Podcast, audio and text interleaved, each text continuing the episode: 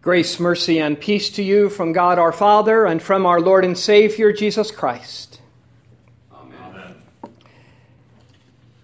Imagine what the day will be like when all these virus restrictions are lifted, when we're able to go back to our lives as usual, church as usual, sports, games, parks, libraries, work people outside, social gatherings, parties, celebrations, maybe even, even people throwing off their breathing masks. The joy. It'll be like, well, Palm Sunday, the first one. Hosanna, save now. Yes, that's the cry of many these days, too. Save us from this plague. On that first Palm Sunday, though, it was from the Romans that the people wanted saving. The Roman domination of their land, the Roman restrictions placed upon them, the Romans' heavy thumb pressing down on them. They'd had enough. And if Jesus really was the Messiah God sent to restore Israel, so they wave palm branches. They throw off their cloaks onto the ground. Overwhelming joy that the time had come. But by the end of the week, as we will hear again now in a few moments, Rome was still Rome and still in control. Their Messiah was dead. Nothing had changed. Or maybe Rome got even more heavy handed and their joy turned into bitter disappointment. What will happen when this pandemic is over? After all the celebrations, our national debt will be worse. Politics will return with a vengeance with the election in the fall. The problems and challenges we had that were forced into the background during this pandemic will surface again. Maybe nothing will have changed, or maybe it will be worse. And for some, for many, there will be bitter disappointment. But after that first Palm Sunday and the week that ended in bitter disappointment, the church had a message to proclaim. It simply was not true that nothing had changed, for everything had changed.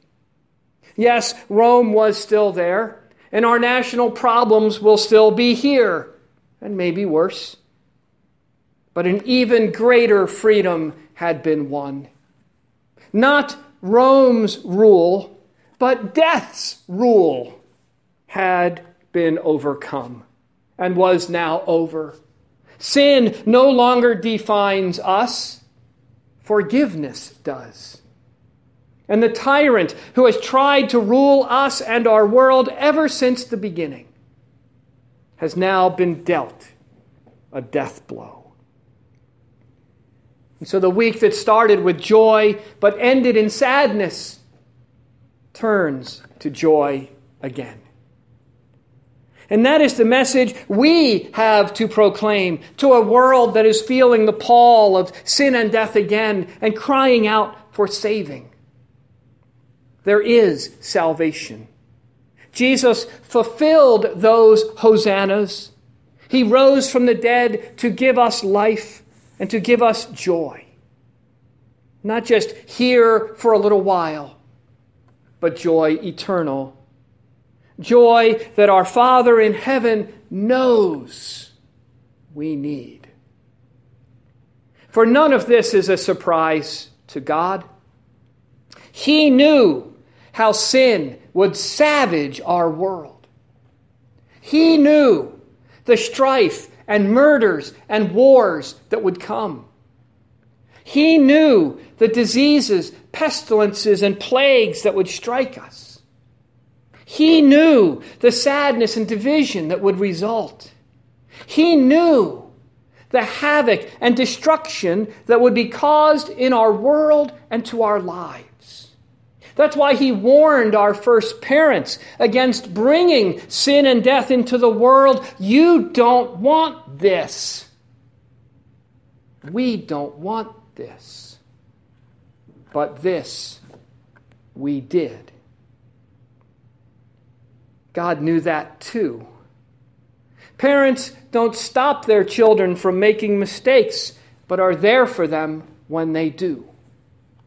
So too, our Father in heaven. And so, even before he breathed life into Adam or built Eve from his side, he planned for this week now upon us. When all the strife, murders, and wars, all the disease, pestilence, and plagues, all the sadness, division, and sin, all the havoc and destruction caused by our sin would be gathered up into one spot and placed on one man. And a burden so crushing, he would cry out from under it Eli, Eli, Lama Sabachthani. My God, my God, why have you forsaken me? But even in that cry, hope. My God. He is still our God, even in this world of sin and death. Our God who died for us in answer to our cries of Hosanna from under our burdens, to save us and give us hope and joy. For we are not alone in them. And though we live in the midst of difficulty now, the heavy thumb of sin and death have been lifted. So while these things are still a reality in our life, they cannot, they will not win.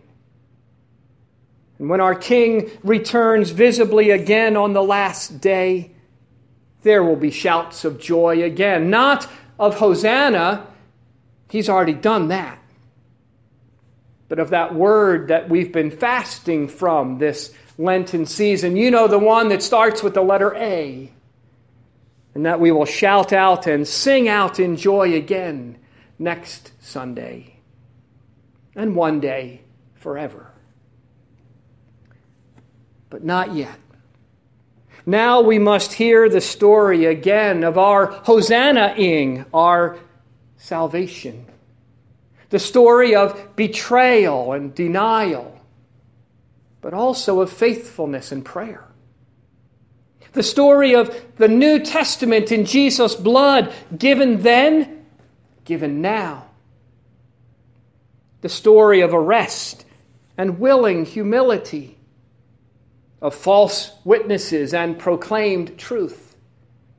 The story of one life given in love and one life that ended in despair.